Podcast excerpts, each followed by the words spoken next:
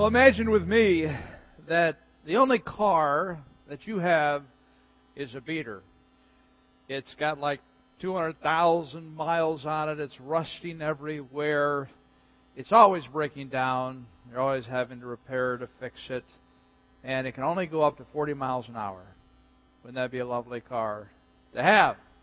That's the only car you have. So one day, you wake up and you realize that there is a strange car in your driveway. And it's your favorite car. So imagine with me now what car you would buy if you could buy any car. All right? Now imagine that car being in your driveway, two thousand eleven model. And you're thinking, whoa, the neighbor must have been drunk last night and he parked in my driveway. This is not my car. All right, so you go out and check it out, and there's a huge envelope on the windshield. And you open up the uh, the letter, and it says that this car is from God and that this is a supernatural car. This car will always remain in mint condition. The exterior, interior, the engine, nothing will ever go wrong with this car. And even better than that, you're never going to have to fill up the gas tank because God is going to do that supernaturally. This car, this car is not going to cost you a dime. I mean, what better news could you receive? Now, the question is, what car are you going to drive that week? Are you going to drive your old beater? Or are you going to drive this unbelievable gift that God has given you? Now, let's take that analogy and compare it to our spiritual lives. The old beater is our sinful nature. It's the way we normally approach life without God, without His power, without His wisdom. It's the way we do life when we're not in a good place. And the brand new car is the salvation that God has given us, the new life. When we become a Christian, God gives us a new nature, a new capacity to live life like we've never lived it before, because we can have a relationship with Him. We're able to partner with Him. We're able to serve Him when we couldn't before. We were totally separate from Him. So again, we have a choice when we get up every morning. Are we going to drive our beater? Are we going to drive our sinful nature and try now to do the Christian things that, that we hear about from God's Word and hear taught about? A lot of Christians do that, surprisingly. When they've got this supernatural car in the garage called salvation, they don't live out their salvation. They don't work out their salvation. They don't drive out their salvation. They just default to the way they used to do things, their sinful nature, and they're so frustrated in their spiritual lives because it's not happening the way it's supposed to happen. Well, it's because they're not using their new nature. They're not using the new car that God has given them. They're not using the fuel that comes from God to live the Christian life. And that's what we want to talk about today, because we're talking about joy. We're talking about get the joy. Get the joy. Studying the book of Philippians. Challenge you to bring your Bible every week. Open your Bibles up to Philippians chapter two, verses twelve through eighteen. Philippians two, verses twelve through eighteen. We want to talk about the importance of joy in your potential, or joy in your salvation, working out your salvation. The first thing you need to do is to use your salvation. Let's look at Philippians chapter two, verse twelve. Philippians chapter two, verse twelve. It says, therefore. Now, that's a very important word. That's a transition word. And what he's saying is, based on what I just said, this is how you should act. Now, what did he just say? Well, if you were with us last week, we talked about the fact that He told us that we need to be selfless. Not selfish, but selfless. We need to put other people in front of ourselves. We need to consider what their needs are. And then He laid out the beautiful model of Jesus Christ. How He was selfless. How He gave His very life for you and for me. So based on that information, based upon the command to be selfless, the model of Jesus Christ. He says, therefore, this is how you should live, my dear friends, as you have always obeyed, not only in my presence, but now much more in my absence, continue to work out your salvation with fear and trembling. Continue to work out your salvation. Now, that kind of, that's kind of strange. We think, now, wait a second. Is Paul saying that we need to earn our salvation through good works? No, he's not saying that. He's made it very clear in other parts of Scripture that you can't do that.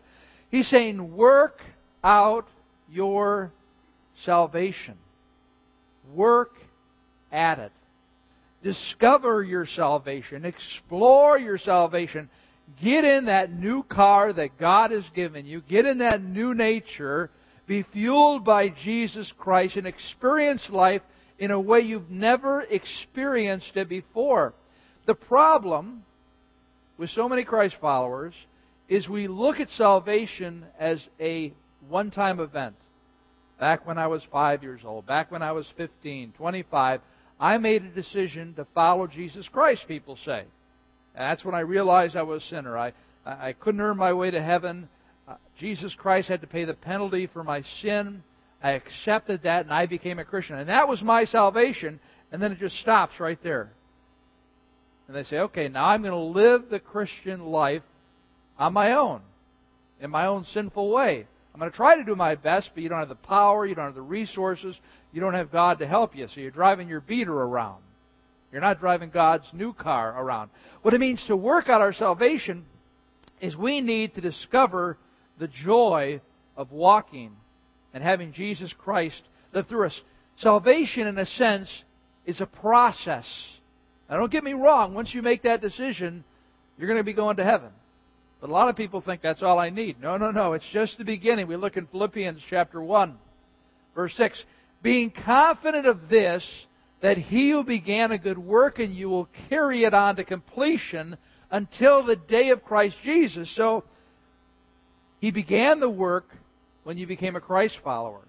But he's continuing to do the work. He's carrying it on to completion when you will see him face to face. That will be the completion of your salvation, when you'll have a new body and you'll be able to see him, and you will be like Jesus Christ in the sense of perfection in the way that you carry out your life. So, salvation is a process.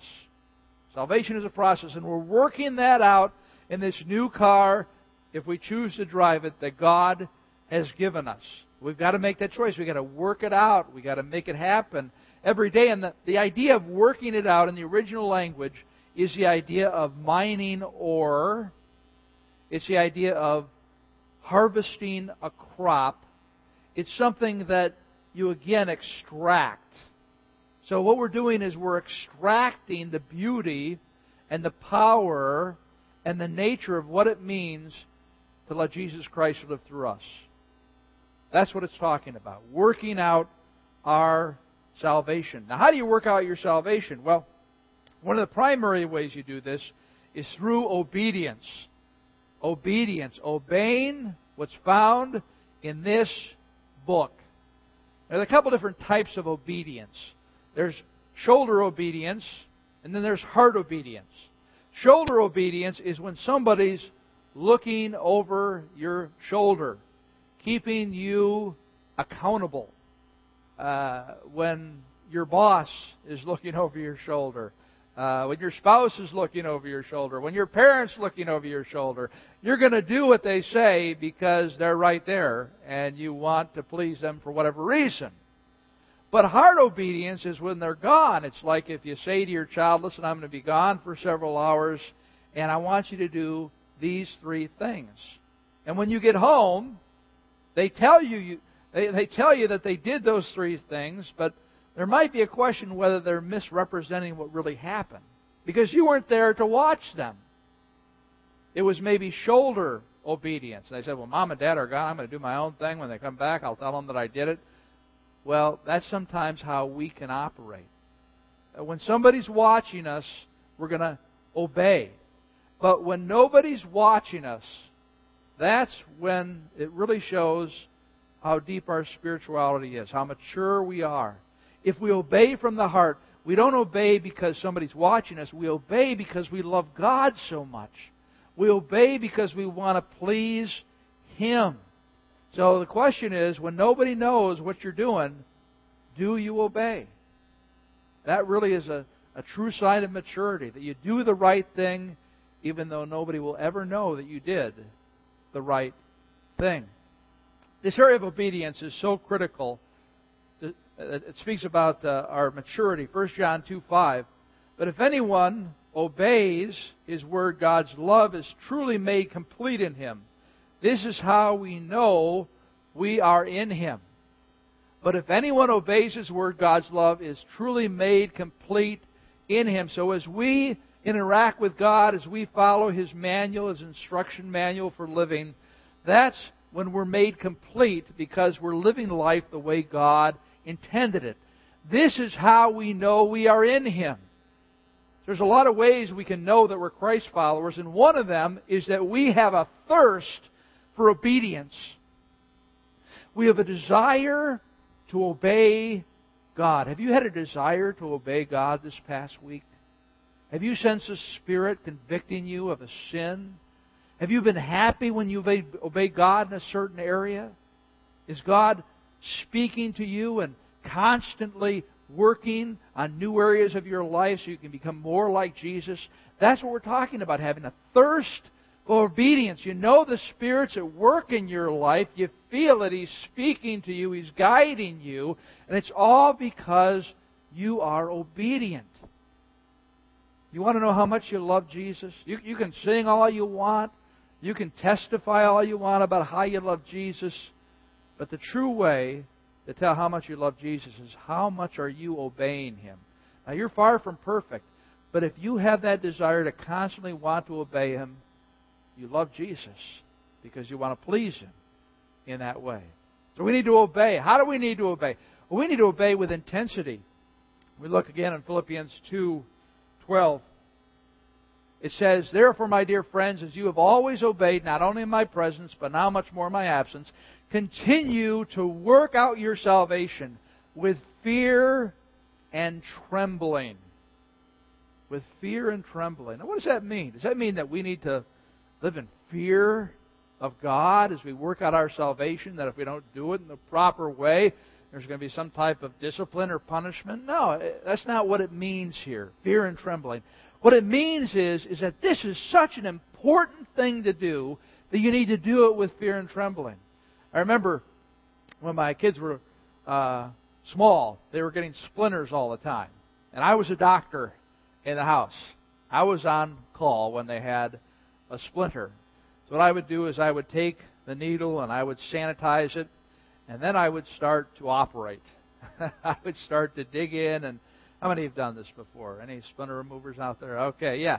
And, and, and you know what? I did it with fear and trembling because I didn't want to cause my child pain, but at the same time, I wanted to relieve them of the pain that they were experiencing because of the splinter.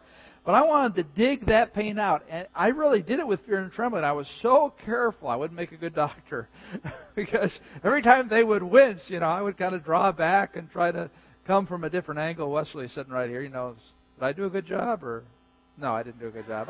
Okay, all right, come on, all right. But you know, I, I dig in there and I get that splinter out. But I did it with fear and trembling because I didn't want to hurt them. This was very important that I give all my attention. I had all the lights, you know, on the uh, surgery that was going on.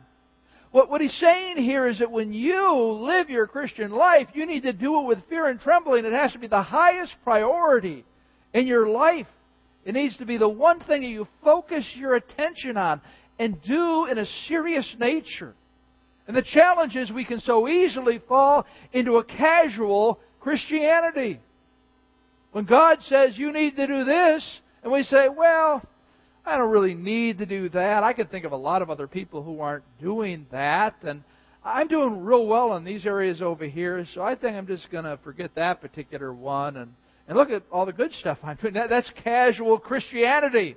That's not obeying God with fear and trembling. You need to get serious about it. You need to get serious about knowing God's Word. And I will talk about this every week because, friends, you've got to get into this book. You've got to get serious about it. Last week we talked about that first ten of a day. That first ten or more when you spend your time with God. How'd you do this past week in that area? Did you spend time reading the Word, spending time in prayer? Did you listen to Christian radio, the great teachers that you can listen there, or download podcasts, or study Christian books, or study a passage? How much time did you spend in this book compared to surfing the internet or surfing the channels on T V? Now again, we need to make this a priority. We need to get serious about it. Not just say, oh, I'll get to the Bible sometime. I don't have time today. We need to get serious about it. We need to do it with intensity, with fear and trembling. Or how about ministry? Get involved in ministry. We're a team here at Springbrook, and we are in a very important business. And sometimes we can have a volunteer type of mindset. What is a volunteer type of mindset? Well, when I'm a volunteer, sometimes I can think, well, they're lucky they have me. They're not paying for me.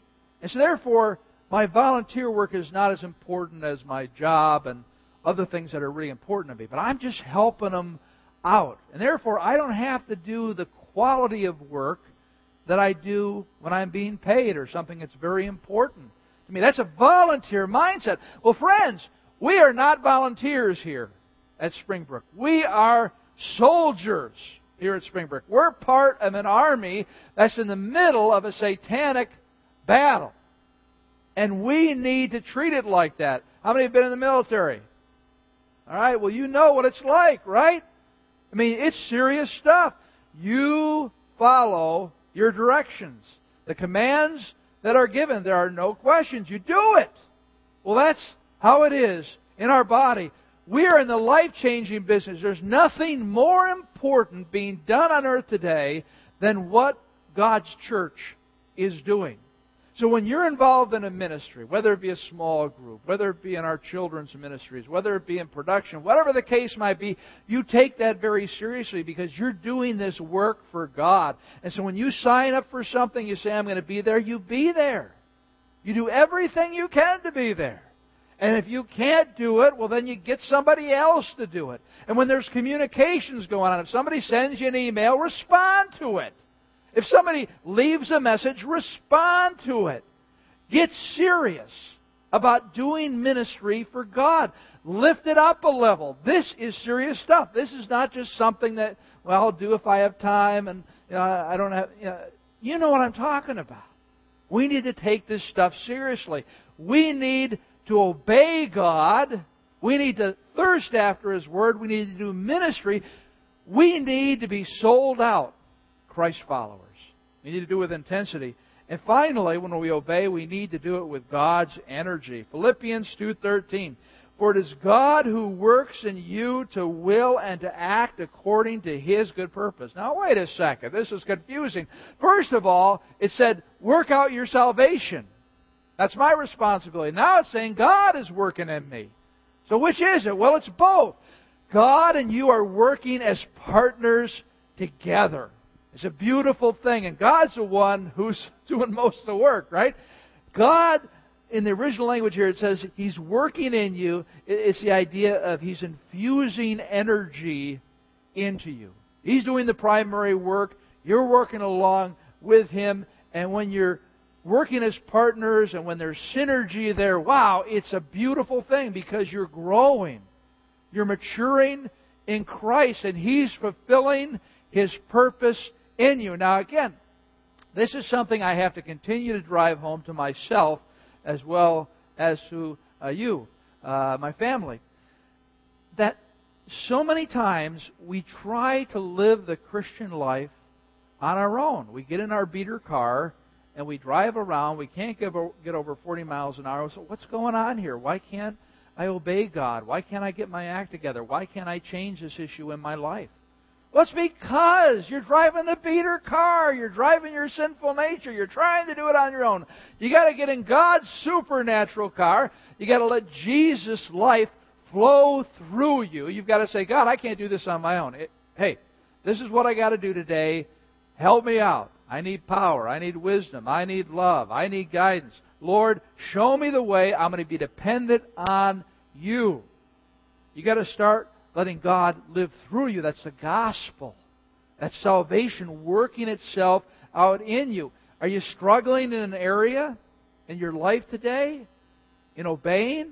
You've got to ask yourself how many times you've asked God to empower you to help you overcome that area of temptation.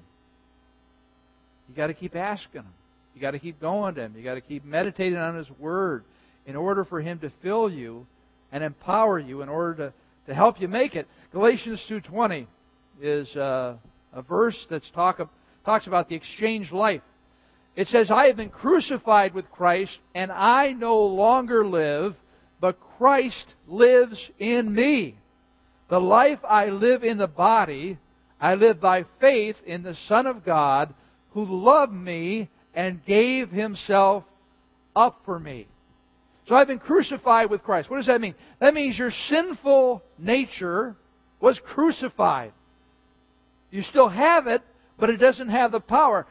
The Bible says you were slaves to sin. You couldn't do anything else but sin. But when Jesus Christ came in, He gave you a new nature. He gave you a new capacity to have a relationship with God, to experience God's power and all the other resources that He has in your life. You got a new car, and you got to drive that new car. I've been crucified with Christ. The sinful nature no longer has to have power. I can give it power. I no longer live. I don't want that sinful nature to control me. But Christ lives in me. I have a new nature, a new capacity, a new car, a new power to live my life. The life I live in the body, I live by faith in the Son of God who loved me and gave Himself for me. I live by faith. That is the way we live the Christian life. We get up in the morning. I get up in the morning and I think, oh, I got to deal with this issue. I got to deal with that issue. I got to deal with this issue. I got to deal with that person. And I go through the list and I'm tired before I even get out of bed. But if I go to the Lord and I say, Lord, I got challenges today and I'm not going to try to do it on my own because I know I'm going to fall on my face.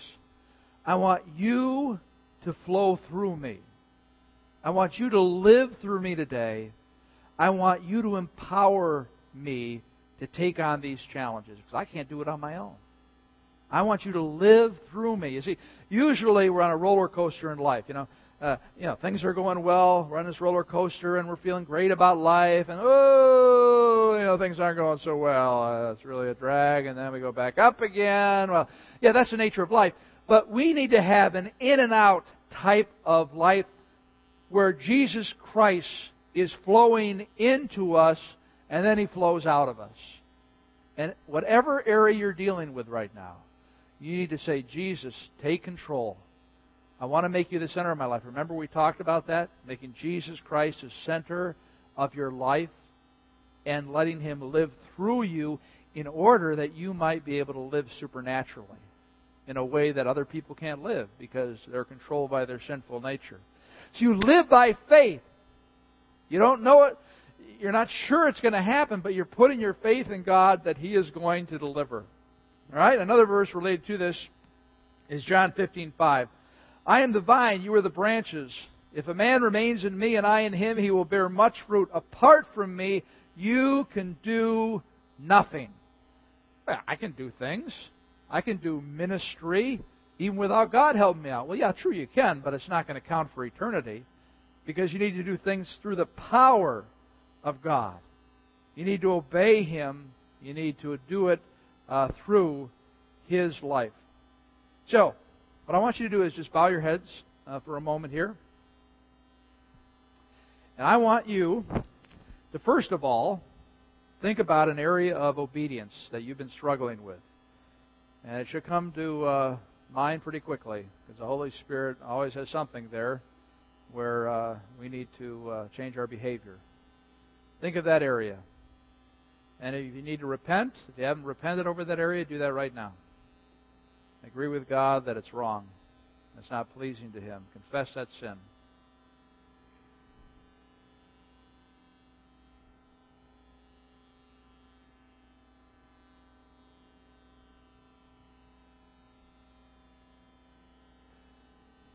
All right, now uh, I want you to express to God how serious you are about this area of your life. Intensity. I want you to communicate to God that you're tired of this issue always controlling you, that you're really serious about doing something about it this time, and you're going to do it with fear and trembling. Communicate, to, communicate that to God right now.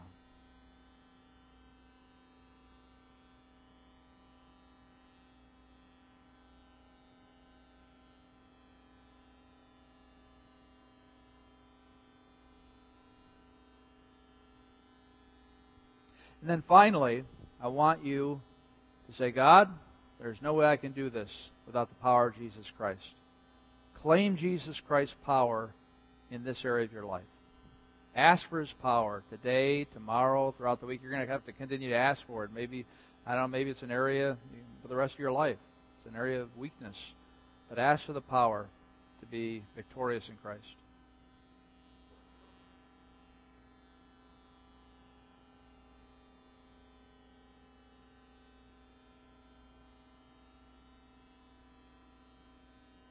Dear Lord, what we just went through is what we need to go through every morning, every afternoon, every evening as we go through the challenges of life.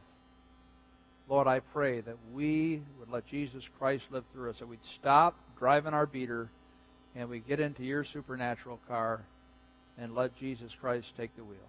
In Christ's name, amen. All right. So you need to use your salvation. You need to work out that salvation. Let's move on here. You need to display your salvation. You need to show it to other people. Philippians two fifteen through sixteen, it says, so that you may become blameless and pure. So that you may become blameless and pure. What does blameless mean? Well, it means you can't be blamed for something. Now again, we're not perfect, but when other people who are not Christ followers, when they look at your life, if they see a pattern of behavior, a pattern of disobedience that doesn't line up with what a Christian should be doing, they can look at you and say, well, you're a Christian, but you do this. Now, again, if it's a pattern, it's something that, again, you've dismissed and say, ah, I don't care, I'll continue to do that. You know, grace will cover it, whatever. You know, that's being blamed. But you want to be blameless. You want to continue to work on having a life of obedience, and you want to be pure. You want to be innocent. Every day you want God to be removing impurities from your life. You're a child of God. You're a representative of God. My boys are children of my wife and I, and they represent us. Their behavior represents us in some ways. I'm very proud of them. You see, we represent our Father. And God is looking at us. Against, with some people, you might be the only God they ever see in the sense of a representation of what God should be like. But it means to be a Christ follower. You might be the only person. So it's very serious, isn't it, when you think about it? Without a fault, in a crooked and depraved generation in which you shine like stars in the universe. We live in a crooked and depraved generation. We could go on and on. But let's just talk about the area of sexuality. Young people these days, as you might have heard, are sexting each other. They'll send text messages with pictures of themselves, naked, or other people. You kind of go like, wow, what's going on with that? And then you think about uh, the homosexual agenda. Making homosexuality, marriage that is, a law where homosexuals have the right to be married. Again, homosexuality is a sin. That shouldn't be the case. That's twisted and crooked. Now, at the same time, if you struggle, if you have homosexual tendencies, I would encourage you to talk with myself, talk with somebody else, and work through that. It's tough. It's a very difficult issue in your life, but you can have victory in that area. But when, when you watch T V and you see all these different T V shows, reality shows, glorifying the homosexual lifestyle, we're going down the wrong road. Then you think about the whole way young people, or really older people, whatever, approach marriage. Now, it used to be in the old days, the expectation or the more, it didn't always happen that way. The expectation was that you dated a person. And you decided, okay, I want to marry this person. So you got engaged, but you did not engage sexually. And then you made that commitment in marriage. And after that commitment you made to one another, you experience all the joys of marriage, one of those being a sexual relationship. That, again, was the more of the expectation based upon the Scriptures on which this country was founded, the Judeo-Christian ethic. Well, that's not the way it is today, right? You, you talk to different people, you hear stories, what happens? People start dating, they get very early into a sexual relationship, and then they say, you know what, uh, we really like each other, so we're going to live together. That's the first step. That's right. We're going to live together. First of all, you have sex, and then you live together because you got to test out whether you're compatible or not or something like that, okay? And so they live together, and they might even have a child together. Now, when do they decide to get married? I'm not really fully sure how they process this. I guess when they decide to make a commitment to one another. I mean, with it living together, was that, you know, it, it's very fuzzy. The issue is nobody wants to make a commitment, right? That's sinful. You don't want to make a commitment to a person. I don't want to get divorced, so I'll live together. That doesn't make any sense, right? And what happens is, is then once they figure, okay, we're ready for marriage. We're ready for the ceremony. What does that mean? Well, sometimes that means that they have to have a house. Well, we've got to have a house before we get married. Or that means that we have to get married in the right season. Or we have to have the right location. Uh, so I just talked to a person who's kind of following this type of orientation, and they're getting married next October. And it wasn't appropriate at that time, but I said, what is going on with you? Get married now! You know, if you're involved in a sexual relationship, get married now. You're putting the cart before the horse. And I tell you what, God does not lay this stuff out to be a killjoy. He does it to protect us. I talked with a person recently who said that they have been involved in a sexual relationship and they cut it off, and they're going through extreme pain because they're still in love with this person, but they're trying to be godly and not be involved in a sexual relationship. And the reason they're experiencing pain is because they got the cart before the horse. First you get married, then you have sex. All right? That's the way God put it together, so you'd have a commitment to one another. That sexual bond is a unique bond. And when you rip people apart, which was never meant to be, you're supposed to seal that bond with a, a sexual relationship. When you rip that apart, it causes incredible pain. Our world is so crooked and so depraved, and so many people, maybe even yourself, have bought into this lie. Well, if you bought into this lie, you need to repent. God loves you. He'll forgive you. He'll put you back on the, on the straight and narrow road. That's going to bring joy to your life. People aren't experiencing much joy, I believe, with this particular orientation. So we live in a crooked and depraved generation in which you shine like stars in the universe. You ever wanted to be a movie star before? You've gone out to Hollywood and you've toured uh, the different areas and seen their different homes, or maybe reading People magazine. Well, friends, I don't think anybody probably is going to be a star here. Uh, a movie star, a celebrity, whatever the case might be. Maybe, maybe you are. God leads you that way, that's great. But you're going to be a star in God's kingdom, and that's much better. You're a star! All right? Hey, isn't that great news? You are a star. You are a luminary in this world. This world is pitch black, and wherever you go, you are shining the light of Jesus Christ. You're telling people this is the way life was created. This is what God wants for you. God loves you. You shine that light. And the question that I have to ask about myself, and you have to ask yourself, is, hey, what is my wattage, man? You know, am I, am I a sixty watt? Am I an eighty watt? one hundred sixty watt? How bright am I shining, you know?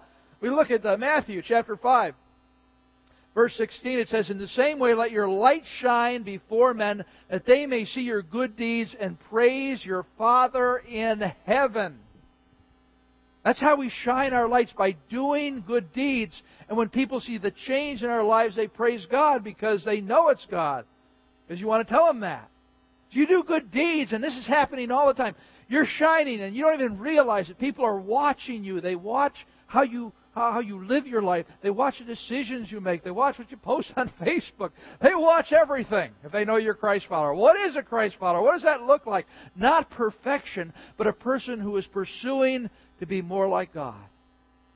They're watching. And what you say, the words that you use, and what you say about Jesus, what you say about your love for Him, what you say about your relationship with Him, what you say about how He answers prayer, how He encourages you, how you talk about other Christ followers and the joy that comes from, from coming to church, from being part of a small group, all those types of experiences. You don't have to dump it on a person. Just little by little, you share little snippets of what it means to be a Christ follower. You invite people out to be with other Christ followers. You want to do that because you want to show them that Christ followers are normal people. They're not strange. Now, we might have to uninvite some people like myself to certain events. Uh, you don't want to turn anybody off. But, but the point is, hey, we're normal people, and we have fun. We have fun. We got a lot of things coming up. We got our men's breakfast. Invite somebody out, men, to that breakfast. And we're going to have great food. We're going to have great teaching that's going to help them and raising their children. Everybody needs help with that, right? How about our women's event, Raking in the Lease? We're just going to have fun, raking in the fun, that is. Uh, the whole idea of just hanging out and uh, getting to know other ladies. Now we got our hayride. I mean, what's more neutral than a hayride? Can you invite your friends out to a hayride? I can understand maybe the service isn't the first thing you might want to invite somebody out to. Sometimes people are ready, as we've talked about. But a hayride, let's go to Randall Oaks and have a hayride. How American is that? You know? S'mores, all that kind of good stuff. You can do that. In fact, everybody take out your offering envelope. I'm not going to ask you to put anything in it right now, but uh, take out your offering envelope and take the cards out there. You got to get the joy cards. Everybody do that. All right? Get, get the cards out there. And these, again, are opportunities for those people you think might be ready to come out. Last week, uh, my neighbors came out, and I was so excited uh, to have them here at Springbrook. In fact, last night, a lady came up to me and said, you remember me? I was at uh, Doctor Jeff. Doctor Jeff Silberfine goes to our church. He's a chiropractor, and uh, I've gone to him for many years, and he's made me a believer. Uh, so I go there on a, a weekly basis, and, and I just invited her. I said, hey, why don't you come out to our church? And she showed up. How do you like that, huh? That's great. Yeah, just keep invi- just keep passing those cards out wherever you go. Pass them out. Anybody will take them, because the Holy Spirit is the one who's going to lead that person here. We need to be an inviting church. If we want to reach people for Christ, we need to keep inviting them. Invite them into our homes. Invite them into social gatherings. Invite them to activities at church. We need to invite them primarily into relationship with us so they can get to know what a Christ follower looks like, and the Holy Spirit can continue to create that thirst to know God more and more. Now, how do we do this? What's the one thing that God commands us in this passage to do? Well, He says, don't complain. Don't complain. Look at Philippians two fourteen. Do everything without complaining or arguing. Do everything without complaining or arguing. Now, look at the context. Everybody look at the screen here, okay? I want you to show you something very important. Do everything without complaining or arguing. Then we go to verse fifteen. So that when you become blameless and pure, children of God without fault in a crooked and depraved generation, which you shine like stars in the universe, as you hold out the word of life, in order that I may boast on the day of Christ that I did not run or labor for nothing. That doesn't seem to fit. I mean, that's a glorious passage there, isn't it? And what does it say? In order to experience all this, you need to stop complaining and arguing. Now, I could understand, hey, stay away from sexual immorality, don't murder anybody, uh, that kind of thing. Something really big, but complaining, I mean, that's the that's our right. That's an American right to complain. And we're the most complaining nation on earth, I believe, because we're so indulged, we have so much, we expect so much, we're raised by our parents, and they pamper us and give us everything that we want. And when we don't get what we want, we complain. In fact, the word complain in the original language is gagusman. And that's onomatopoeia, which means it sounds like complaining, right? Gagusman. My wife, gagusman. My husband, gagusman. My kids, gagusman. The person who's driving so slowly in front of me, gagusman. My meat isn't hot enough, gagusman. My favorite show was canceled, gagusman. The Bears lost, gagusman. Right? We have so many things to complain about. And you know what? When you're complaining, you're basically saying to God, I don't trust you. You don't know what you're doing. You're messing my life up.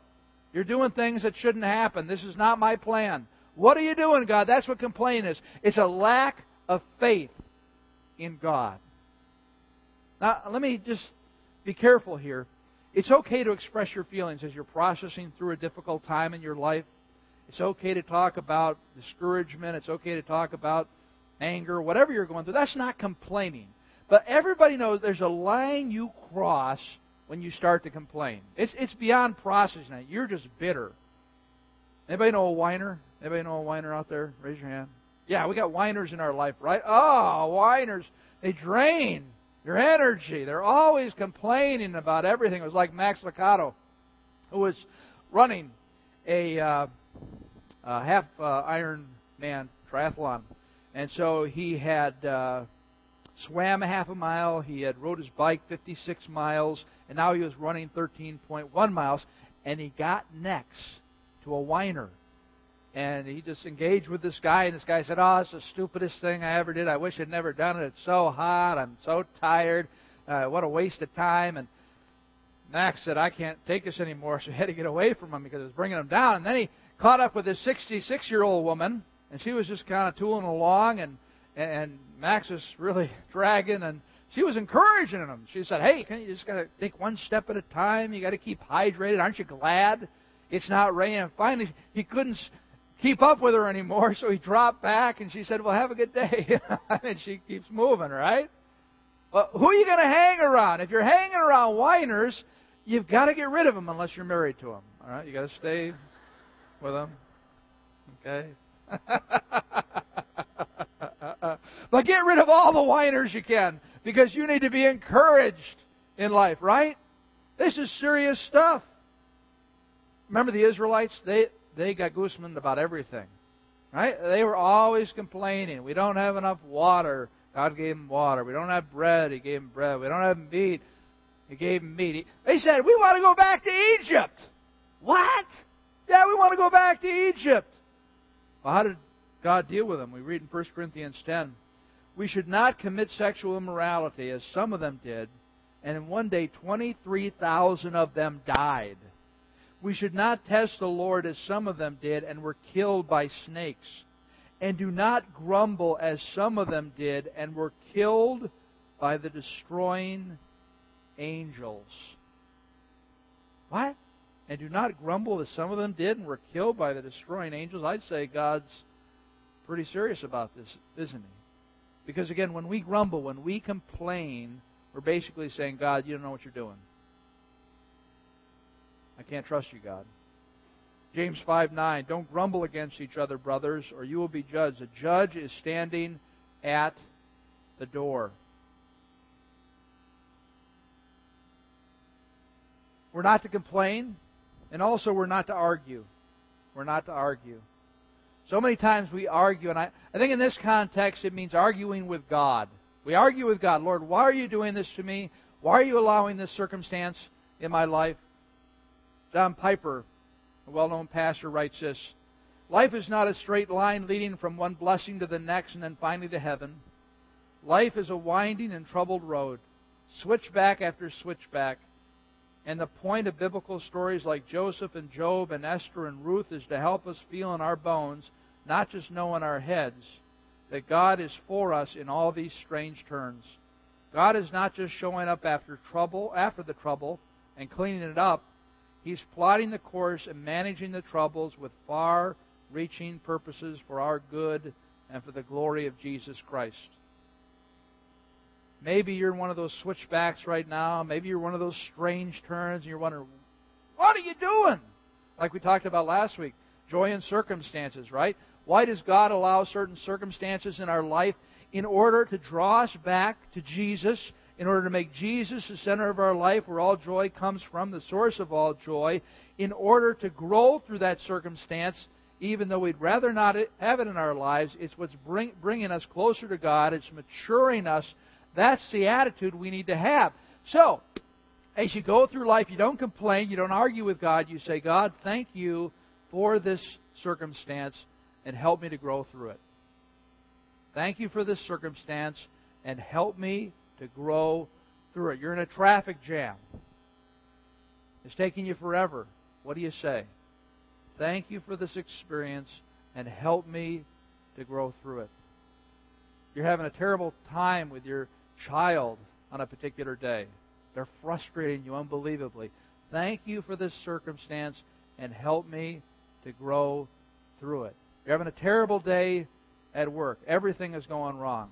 Thank you for this circumstance, and help me to grow through it. That's hard to do, isn't it? Well, I want to proclaim today, no complaining day for the family of Springbrook.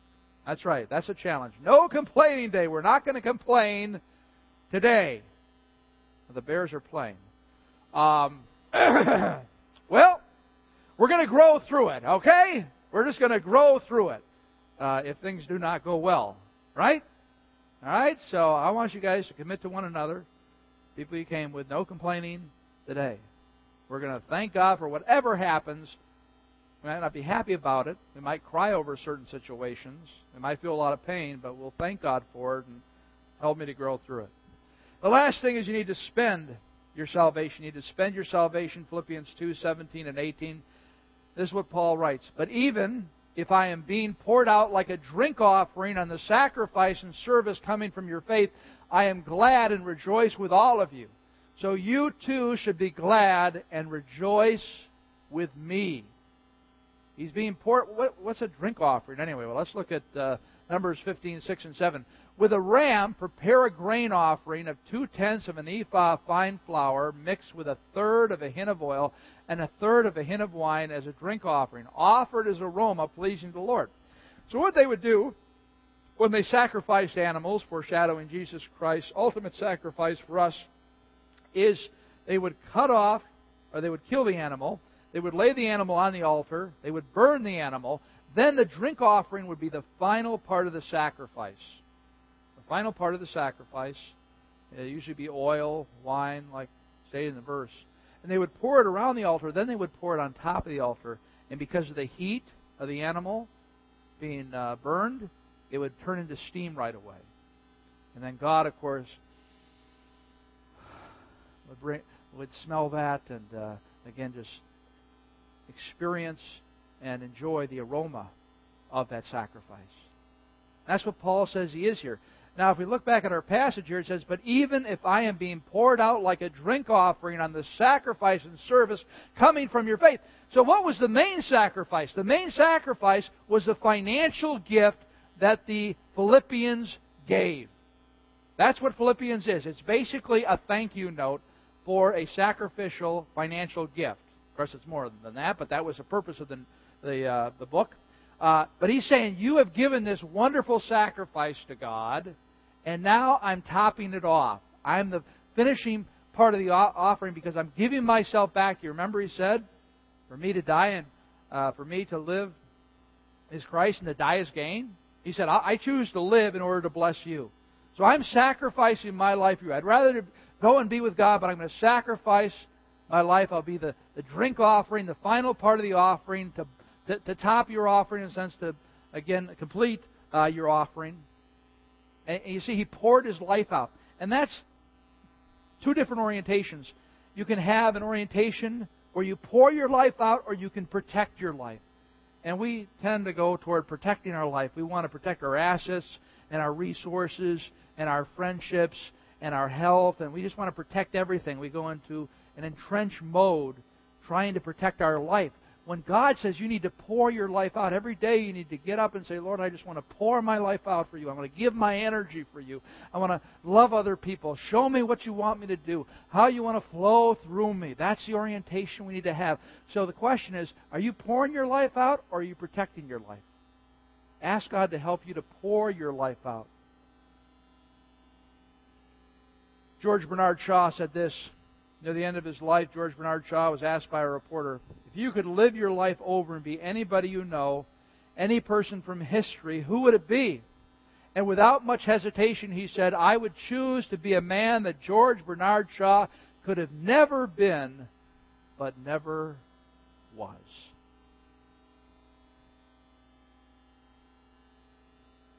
We all sit here, and as we listen to God's Word, we're convicted.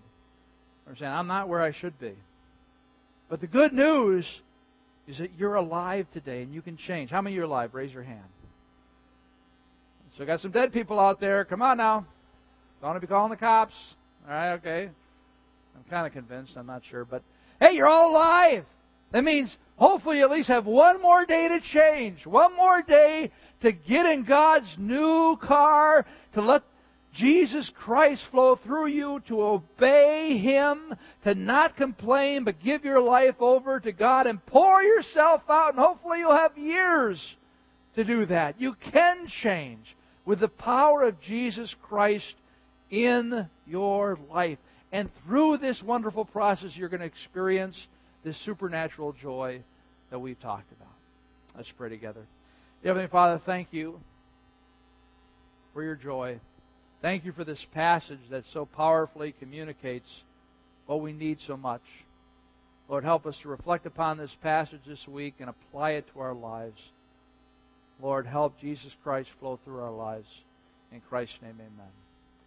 If we could have our ushers come forward at this time.